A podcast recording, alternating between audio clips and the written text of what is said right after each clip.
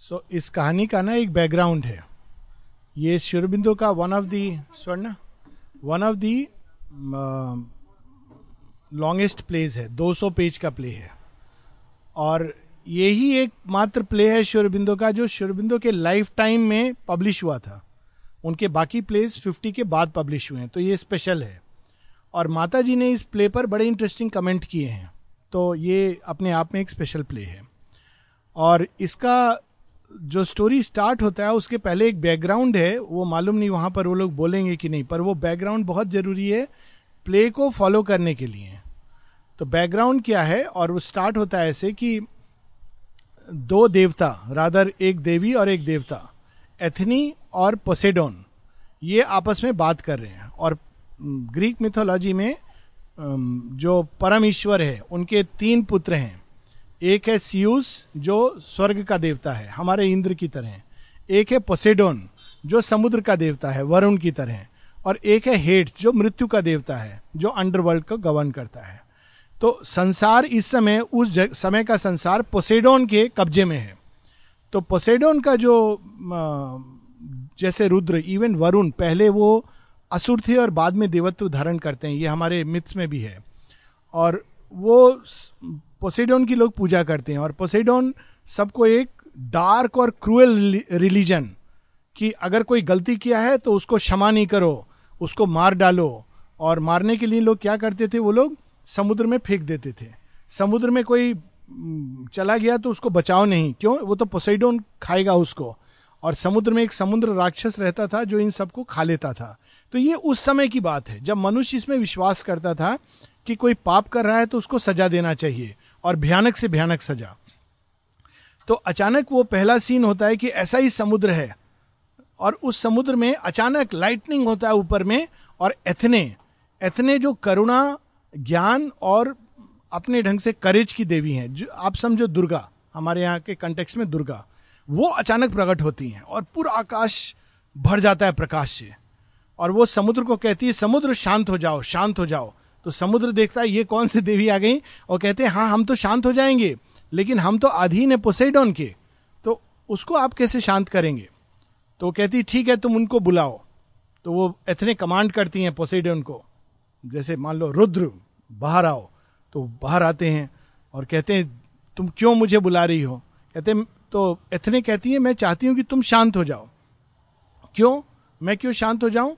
क्योंकि मनुष्य यहाँ से मनुष्य अब मेरी पूजा भी करने लगा एक्चुअली बड़े सुंदर वर्ड हैं कि मनुष्य अब मेरी पूजा भी करने लगा है। और मेरा तरीका अलग है। मैं चाहती हूँ कि ये रास्ता सुंदर बने ऑर्डर हो ऑर्गेनाइजेशन हो, सौंदर्य हो, भावों में भी और जीवन में भी करुणा हो। मैं तो ये सब चाहती हूँ। और तुम्हारे जो अधीन हैं, वे लोग ये नहीं पसंद करते हैं। तो मैं चाहती हूँ कि अब तुम भी अपने रास्ते को परिवर्तित करो और जो लोग इस समुद्र से गुजर रहे हैं, उनको शांति से जाने दो। तो पोसिडोन कहता है, ये कैसे संभव है? ये मनुष्यों के लिए तुम ये सब करना चाह रही हो? ये तो कीड़े मकोड़े के जैसे हैं, क्योंकि माइटी देवता है ना? तो देवी कहती है, फिर तुम मुझसे युद्ध करो। तो पोसिडोन कहता है, तुमको देख के ही मुझे समझ आ रहा है कि तुमसे मैं युद्ध नहीं कर सकता हूँ, लेकिन मैं अपना तरीका भी नहीं बदलूँगा।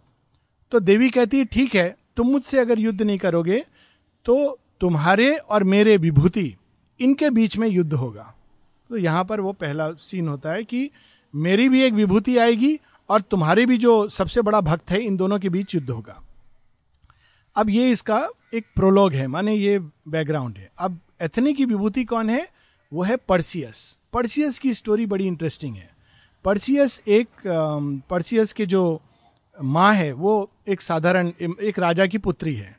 तो राजा को भविष्यवाणी हुई है कि मेरी बेटी का जो बेटा होगा, वो एक दिन मुझे मार डालेगा। जैसे कंस का स्टोरी हाँ। तो राजा प्यार तो करता था उसको तो बेटी को मारता नहीं है, लेकिन उसको कैद कर देता है, महल के अंदर। कहता है, तेरा कोई देखेगा नहीं, शादी नहीं होगा, पुत्र कहाँ से होगा? तो ठीक अगेन महाभारत में जैसे सूर्य और ये सब देवता आते हैं तो उनके सामने जो कैद में है, जो राजकुमारी, उनके सामने सीयूस जो इंद्र हैं, वो प्रकट होते हैं। और सीयूस और उनकी माँ, जिसका नाम है डायना, उनसे पर्सियस का जन्म होता है। तो जब जन्म होता है तो राजा को पता चलता है, कहता है कि ये तो गड़बड़ हो गया, लेकिन अब वो फिर भी मार नहीं पाता है अपनी बेटी और उसको। तो कहता है, लेकिन तुम लोग इस राज्य से दूर चले जाओ और उनको एक नाव में बैठाकर समुद्र में डाल देता है। तो डालते डालते वो बच जाते हैं। और एक दूसरे राज्य में बड़े होते हैं। तो पर्सियस से उसकी माँ एक दूसरे राज्य में बड़े होते हैं। तो उस राज्य का जो राजा है, वो जब देखता है तो वो उसकी माँ पर आसक्त हो जाता है।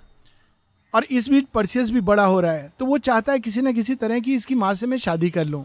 लेकिन पर्सियस को वो राजा पसंद नहीं है। तो वो अपनी माँ को बचाता रहता है कि नहीं, ये ये तुम्हारे योग्य नहीं है, ऐसे करके। तो इसके दिमाग में एक विष आता है, कहता है, इससे अच्छा है मैं पर्सियस को ही खत्म करने का साधन कर दूँ। तो वो पर्सियस को एक काम देता है कि देखो, तुम ऐसा करो तुम तो इसी राज्य के अब हो, सब इतना अच्छा है, लेकिन एक बहुत भयानक जादू करनी है। उसको तुम अगर मार डालोगे तो बहुत अच्छा होगा हम सब के लिए। तो पर्सियस बड़ा नोबल आदमी है, कहता है, ठीक है, मैं मार डालूँगा। वो जादूगरनी का नाम है मेडुसा। उसका कहानी है कि वो एक समय बहुत सुंदर थी, बहुत ही अधिक सुंदर, और उसके अंदर ये वैनिटी था, ये सब स्टोरी इंटरेस्टिंग है कि उसके अंदर ये भाव था कि दर्प से भरी हुई थी, मेरे से सुंदर कोई नहीं है। तो उसको श्राप एक बार एथनी देती है कि तुम्हारी सारे जो केश हैं, ये सांप की तरह हो जाएँगे। तो लोगों को तुमसे भय होगा। तो वैसे तो तुम बहुत सुंदर हो, लेकिन कोई तुम्हारे पास नहीं आएगा, भयभीत होकर। सिंबॉलिक स्टोरी है। तो लोग भयभीत होते हैं, और इसके अंदर शक्ति ऐसी थी कि वो जिसको देखती थी, उसको वो पत्थर बना देती थी।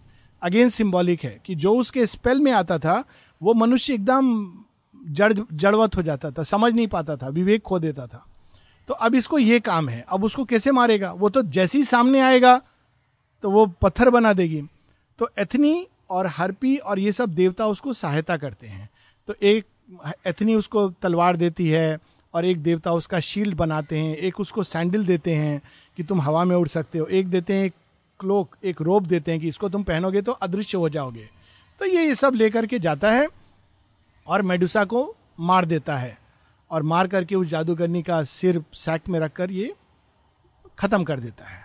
और अब ये जब वापस आ रहा है, और वहाँ से ये स्टोरी अब एक्चुअल शुरू होती है जब वापस आ रहा है तो सीरिया के कोस्ट पर ये उतरता है और कहता है, थोड़े दिन में यहाँ विश्राम कर लो। अच्छा जगह लग रहा है।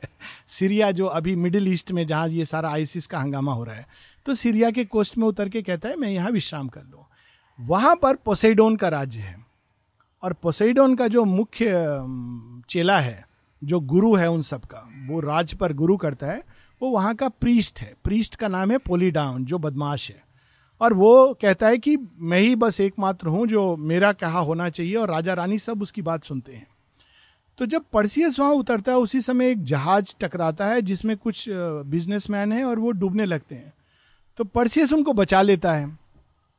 तो समुद्र के तट पर जो एक राजकुमार है ईओलस एंड्रोमेडा का भाई और ये ये सारे लोग, वो कहते हैं, नहीं नहीं, इसको तुम नहीं बचा सकते हो। कहता है, क्यों? कहते हमारे यहाँ ये नियम है कि जो समुद्र में डूब रहा है, उसको डूबने देना है, क्योंकि उसको समुद्र राक्षस खाएगा। तो पर्सियस कहता है, ऐसे नियम तुम्हारे देश में इतने क्रूएल हो तुम लोग? कहते ऐसा बात बात बोलो पोसेडोन गुस्सा हो जाएगा और सबको नष्ट कर देगा। पर ये बचा लेता है, उनको बचाता है, कहता है, मेरा जो कर्तव्य है, मैं कर रहा हूँ, आगे तुम लोग का क्या करोगे, तुम लोग का उस पर है। और ये लोग पहले पर्सियस को ललकारते हैं, प्रीस्ट भी आता है, कहते हैं, तुम कौन हो? तो पर्सियस जब अपना सोट फ्लैश करता है तो सब घबरा के भाग जाते हैं। तो ये बचा देता है उनको, लेकिन फिर ये लोग उसको पकड़ करके दोनों दोनों को जेल में डाल देते हैं। माने इनको मरना ही है। इस बीच एंड्रोमेडा को स्वप्न में पर्सियस का दर्शन होता है और वो कहती है, सन गॉड मैंने देखा है। मैं तो इसी राजकुमार से शादी करूँगी। लेकिन उसके राजा ने, उसके पिता ने माता पिता ने, जो वहाँ के राजा हैं सीरिया के, उन्होंने उसका विवाह एक अन्य राजा से फिक्स कर दिया है। फिनियस, वो टायरे का राजा है। पास में जो अब लेबनान है, उसका राजा है। लेबनान होगा या लिबिया होगा? मैं भूल रहा हूँ लेकिन हाँ लेबनान। सीरिया का तो नेबर लेबनान है। लेबनान का राजा है, उसके साथ उसने विवाह फिक्स किया हुआ है। पर कहती, मैंने तो अब स्वप्न में दर्शन किया है जिससे मेरा विवाह होना चाहिए और मैं उसको प्यार करती हूँ। पर ये है कहाँ? कौन है ये? वो उसी राज्य में अभी आया हुआ है, बिना जाने। और फिर उसको पता चलता है कि एक ऐसा व्यक्ति आया है जिसने पोलीडॉन से भी डरा नहीं और बचाया इन दो को। तो वो कहती, मेरे हृदय में भी ऐसी करुणा का वास है और शायद वही होगा ये ऐसा राजकुमार जिसको मैंने स्वप्न में देखा है। तो फिर उसकी दासी कहती है कि हाँ लेकिन बचाने का क्या फ़ायदा हुआ? वो दोनों फिर से जेल में चले गए तो ये कहती है, एंड्रोमेडा, नहीं, मैं बचाऊँगी। उसने जो काम अधूरा छोड़ा, मैं पूरा करूँगी। तो बीच में उसको काफ़ी सारे सीन है जहाँ उसको लोग कहते हैं, ऐसा मत करो, हमारे राज्य में ऐसी प्रथा नहीं है। तो कहती, मैं क्या करूँ? मेरे हृदय में दया और करुणा का वास है तो मैं तो बचाऊँगी और राजकुमारी है। तो वो पहुँच जाती है, भाई से भी सहायता लेती है और पहुँच जाती है वहाँ उन दोनों को बचाने के लिए। फिर भाई के, उसका भाई का नाम है आयोलस। तो पहले तो ये सब कहते हैं गलत है, ऐसा मत करो। तुमको बचाना नहीं चाहिए इन दोनों को। इसका एंड्रोमेटा का भाई आयोलस पहले कहता है वो कि तुमको बचाना नहीं चाहिए। पर वो कहती, मैं क्या करूँ? मैं तो बचाऊँगी, लेकिन उसके हृदय में प्रेम भी है सन गॉड जिसको स्वप्न में देखा है कि उसने बचाया, अब हमारे राज्य में ये क्यों मरेंगे? तो बचा लेती है। और बचाने के बाद उनको कहती है, जब हम लोग बच्चे थे ना तो एक टनल टनल में खेलते थे, जिस टनल के बारे में किसी को पता नहीं है, तुम लोग वहाँ से एस्केप कर जाओ। और बड़ी खुश होती है कि मैंने बचा लिया। ये लोग एस्केप कर रहे हैं तो इनको फिर पकड़ लिया जाता है। अब पूरा हंगामा होता है। पोलिडियन सीन पर आता है, कहता है, मेरे, में, जिसको मैंने कैद किया, जो पोसेडोन के लिए भोजन था, जिसको समुद्र राक्षस को देना था, उसको बचाने वाला कौन है? तो कोई बताने के लिए राज़ी नहीं है, राजकुमारी है। लेकिन यही दोनों जिसको बचाती है वो, ये उनको पकड़ करके कहता है, तुम बताओ, बता दोगे तो तुमको मैं सोना दूँगा और नहीं बताओगे तो मार डालूँगा। तो वो अल्टीमेटली घबरा करके वो लोग आइडेंटिफाई कर देते हैं। माने जिसको बचाई है, वही ये बोल देता है कि ये एंड्रोमिडा ने मुझे बचाया है। तो अब तो समझ लो कि अब हेल ब्रेक्स लूज किसने बचाया? राजकुमारी ने। कंफर्म हो गया। तो अब राजा और रानी के सामने बहुत विकट समस्या आ गया। उस समय के रूल के अनुसार कोई अगर ऐसा करता है तो उसने पोसेडोन देवता का अपमान किया है। तो उसको तो समुद्र राक्षस को खिला देना है। अब राजा रानी क्या करें? वो कहते हैं, नहीं, तुम छोड़ दो। प्रीस्ट, हम तुमको जो चाहोगे बना देंगे। कहते पावर तो मेरे पास है। मैं पावर का क्या करूँगा? और पूरा राज्य मेरे अधीन है। सब लोगों को बुलाता है सभा। कहता है, क्या करें? एंड्रोमिडा के साथ। तो सब लोग कहते हैं, मार डालो मार डालो। अब राजा रानी के पास कोई चारा नहीं है। दुखी दुखी मन से वो कहते, ठीक है। तो एक कसाई होता है, बड़ा इंटरेस्टिंग छोटा सा कैरेक्टर है पेरिसस श्री अरविंद ने इतना सुंदर ढंग से कसाई का हृदय दिखाया है और पोलीडायन एक प्रीस्ट का हृदय दिखाया है। और अंत में आप देखेंगे कि कसाई का हृदय प्रीस्ट के हृदय से ज़्यादा नाजुक है। तो कसाई को बोलते हैं, इसको ले जाओ और समुद्र राक्षस को खिला दो। तो एंड्रोमेडा को चेन में ले जाकर वो जाता है खिलाने। उसको दिया आ जाता है। बोलता है, मैं ये नहीं कर सकता कि उसको खिला दूँ, लेकिन मैं इसको बचा भी नहीं सकता हूँ। तो कहता है, मैं ऐसा करूँगा, मैं तुमको क्लिफ पर बाँध दूँगा, माने एक पर्वत का चोटी पर बाँध दूँगा। और ऐसी रात को समुद्र राक्षस आएगा, तूफ़ान उफान तुम तो मर जाओगी।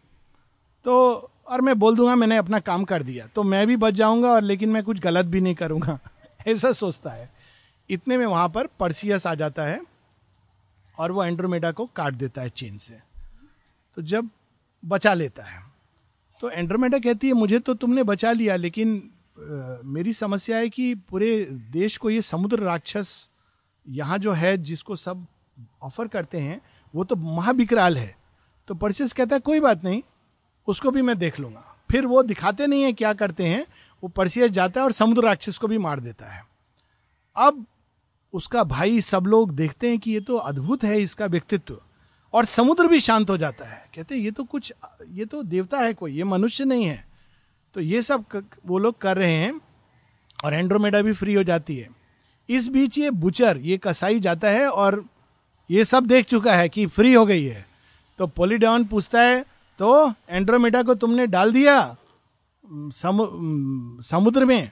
तो वो बड़े ट्रिकी ढंग से कहता है, बोलता हाँ मैंने उसको समुद्र को सौंप दिया, माने एक्चुअली कुछ किया नहीं है। कहता है कि राक्षस ने खा लिया। राक्षस आया था। तो कहता हाँ लेकिन बड़ा सुंदर था। माने वो पर्सियस को डिस्क्राइब करता है।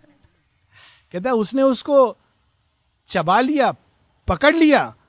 तो माने बड़ा विकृत विकृत पृष्ठ है। ऐसा चीज़ पूछ रहा है कि उसने उसको पकड़ लिया दांतों से। कहता हाँ पकड़ा तो लेकिन दांतों से नहीं। फिर अपना दबे भाव से कहता है ये श्रीरविंद का ह्यूमर है इसमें। कि यदि किस को हम कहें चबा लेना तो उसने उसको पकड़ लिया क्योंकि एक्चुअली उस सीन में होता है कि he kiss is Andromeda that scene is कहते हैं हाँ हम ये भी कह सकते हैं कि उसने उसको पकड़ लिया ग्रेस कर लिया. तो पोलिडायन खुश होता है कहता है देखा यही होता है जो लोग आ, मेरा अपमान करते हैं या पोसेडोन का अपमान करते हैं. इतने में लोग आके इन्फॉर्म करते हैं एंड्रोमेडा तो बच गई है. कहते क्या? एंड्रोमेडा बच गई है. पूरा वो सबको लेकर के ये तो नष्ट कर दूँगा मैं, सबको ये कर दूँगा। माने वो बिल्कुल अपना, बिल्कुल अलग चेतना में चला जाता है। एंड्रोमेडा को भी विनाश कर दूँगा, राजा रानी को भी आयोलस सबको मार डालूँगा मैं। सारी प्रजा मेरे साथ हैं। तो जब वो ये सब कर रहा है तो पर्सियस वहाँ पहुँचता है। पर्सियस कहता है, इतने लोग को क्यों मार रहे हो? असली तो काम मैंने किया है, मैंने छुड़ाया है। तो अगर सजा देना है तो मुझे दो।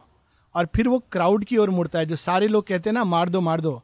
कहते हैं, मैं तुम्हारा दोषी हूँ, किसमें हिम्मत है वो चाकू लेके मेरे पास आए मुझे मारने के लिए? तो वो सब लोग अब घबरा गए हैं कि पर्सियस को कौन मारेगा? तो कहता आओ, तुम लोग तुम लोग अगर चाह सोचते हो कि मैं दोषी हूँ तो आओ मेरे पास। तो सारा जो क्राउड है, वो धीरे धीरे पीछे हटने लगता है। फिर वो कहता है कि, बोलो, असली दोषी कौन है? तो अब वो सब जानते हैं कि पोलिडियन दोषी है, लेकिन कह नहीं पा रहे हैं। तो वो फिर फाइनली वो लोग कहते हैं, ठीक है ठीक है, सब लोग को छोड़ देना चाहिए क्राउड सारे लोग। माने उसके चेतना में ये परिवर्तन आ रहा है। अब पोलिडियन के ऊपर एक फिट जैसा आता है और वो कहता है, ये क्या हो रहा है? ये पूरा साम्राज्य मेरे हाथ से निकल गया, कोई मेरा बात नहीं सुनता। कल तक सब लोग मेरा बात मानते थे, ये बाहर से ये परसियस आया है और कोई मेरा बात नहीं सुन रहा है। ये कहकर के वो बहुत फिट में आकर के बहुत अपशब्द कहता है कहता है, ये देवता भी मुझे छोड़ के चला गया, ये पोसेडोन मैं कह रहा हूँ, समुद्र उठो और ये सिटी को नष्ट कर दो, उठ नहीं रहा है। और करते करते वो गिर पड़ता है। और ज़मीन पर गिर पड़ के मर जाता है, अपने आप। तो फिर पर्सियस कहता है कि इसके अंदर जो डार्क शक्ति थी, वो इसको छोड़ के चली गई है। और उस शक्ति का भी उत्थान हो गया है। तो इंडियन मिथोलॉजी में स्टोरी आती है कि वरुण पहले असुर थे, फिर देवता बन जाते हैं। तो कहता है, वो शक्ति भी अब अपने ही शेडो से दूर चली गई है और अपने प्रकाश युक्त रूप में आ गई है। ये सब इसमें बहुत इंटरेस्टिंग टचेज हैं। अब इतने में जिससे उसका विवाह निश्चित हुआ था फिनियस वो वहाँ पहुँच जाता है। कहता है अच्छा ये सब तो हो गया, अब मेरा एंड्रोमेडा से शादी कराओ। क्योंकि उसके राजा ने प्रॉमिस किया था। अब यहाँ भी शेयरविंद एक सटल टच लाते हैं कि जिससे तुमने सामाजिक रूप में एक प्रॉमिस किया वो ज़्यादा ऊँचा है या प्रेम ज़्यादा ऊँचा है? क्योंकि मूलतः ये प्रेम कथा है। तो एंड्रामेडा कहती है हाँ आपसे फिक्स तो हुआ था मेरा मैरिज, लेकिन प्रेम तो अब मैं परसियस से करती हूँ, आपसे प्रेम तो मैंने किया नहीं था। तो कहता है, प्रेम प्रेम से क्या होता है? मेरे से फिक्स हुआ था आई विल टेक हर तो एंड्रोमेडा कहती है, नहीं, मैं तो नहीं जाऊँगी। और परसियस को कहती है कि मेरी इच्छा के विरुद्ध ये ले जा रहा है। तो परसियस कहता है, तुम्हारी इच्छा के विरुद्ध तो मैं तुमको ले जाने नहीं दूँगा। तो फिनियस को कहता है, तुम मुझसे युद्ध करो अगर तुम इसको ले जाना चाहते हो। तो फिनियस कहता है, मेरे साथ पूरी आर्मी है। तुम युद्ध करना चाहते हो अकेले? कहता है अच्छा उसको मालूम नहीं है कि इसने जब मारा था मेडुसा को तो इसको एक पावर अंदर में आ गई थी कि ये भी यदि चाहे तो सबको स्टोन में बना सकता है। तो वो इनको कहता है, तुम लोग रुको, मैं आता हूँ। तो एंड्रोमेडा कहती है, अकेले तुम जाओगे इनसे युद्ध करने? कहती चिंता मत करो। तो वो जाता है पूरे आर्मी को और फिनियस को मार्बल मॉन्यूमेंट में बदल देता है। यानी वो सब पत्थर बन जाते कहते, हो गया उनका। मैंने मारा नहीं, लेकिन अब वो निष्प्रभाव हो गया। एक्चुअली इट मीन्स कि निष्प्रभाव हो गया। अब उनका कुछ इफ़ेक्ट नहीं है, कुछ पावर नहीं है, शक्ति नहीं है। अब एंड्रोमेडा कहती है और राजा रानी कहते हैं, आपने तो हमारे बेटी को बचाया, राष्ट्र को बदल दिया, आप कुछ मांगिए। तो परसियस कहता है, मुझे कुछ नहीं चाहिए। तो एंड्रोमेडा बड़ा सुंदर एक वाक्य कहती है। कहती है, तुमने तुम अपने लिए कभी कुछ नहीं मांगते हो, मुझे पता है। इसलिए मैं तुम्हारे लिए कुछ मांगूँगी। कहता है, ठीक है, वो तुम्हारी मर्ज़ी है। तो कहती है, एक तो एथनी के नाम से अब हम यहाँ पूजा करेंगे। माने पोसेडोन का मंदिर चला गया, एथनी के नाम से पूजा करेंगे। साथ में कहती है, लेकिन मैं तुमको प्यार करती हूँ तो मैं चाहती हूँ कि मेरा विवाह तुमसे संपन्न हो। अब उसने मांग लिया। तो परसियस कहता है, यदि राजा रानी की स्वीकृति हो तो। तो कहते हैं, इससे सुंदर और क्या बात हो सकती है? और दोनों खुशी खुशी चले जाती ये स्टोरी है। अब स्टोरी के पीछे भाव है कि एक सभ्यता जो भगवान को एक रूप में देखती है क्रूएल रूप में पनिशमेंट देता है, अंधकार में है, और एक सभ्यता जहाँ भगवान का एक सुंदर रूप है, एक करुणा से भरा हुआ है, ये दोनों के बीच टकराव है। और एक सभ्यता का परिवर्तन होता है एक क्रूएल सभ्यता से, एक करुणा से भरी हुई, ज्ञान से भरी हुई, शौर्य से भरी हुई सभ्यता के रूप में। तो ये स्टोरी फिर सब पर लागू होती है, माने आने वाले समय में भी लागू होगी। तो ये इसका मूल भाव है इवोल्यूशन की स्टोरी है। और माता जी ने इसके बारे में बड़ा सुंदर कमेंट किया है। माता जी कहती हैं, जब मैं पहले मैंने परसियस पढ़ा था, फिर अब जब पढ़ा, और ये इनैक्ट भी हुआ था आई थिंक फ़र्स्ट टाइम 1954 में हुआ था। माँ कहती, तब मुझे इसके अंदर कई नई चीज़ें दिखाई दी। जैसे एक था, वो कहती, अगर एंड्रोमेडा योगी होती तो वो कहती कि मैं अपने आप को जैसी भगवान की इच्छा, अगर मृत्यु है तो मृत्यु है, ऐसा सोचती।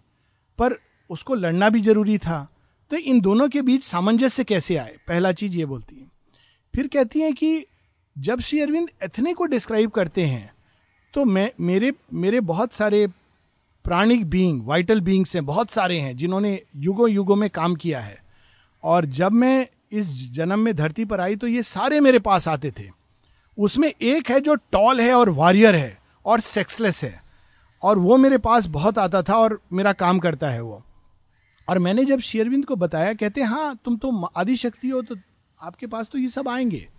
तो ये करके वो कहता है, ये सारे के सारे तुम्हारे पास आए थे मेरे पास आए थे। तो एथने का जो डिस्क्रिप्शन है शुरू में शेयरविंद कह मा, माता जी कहती हैं बिल्कुल वैसा ही था मेरा वाइटल बींग तो एक वो पार्ट पढ़ेंगे और एक एंड का पार्ट पढ़ेंगे। एक्चुअली मैंने उसको नोट ही कर लिया था because I was not sure of the book I just read that part mother has spoken of that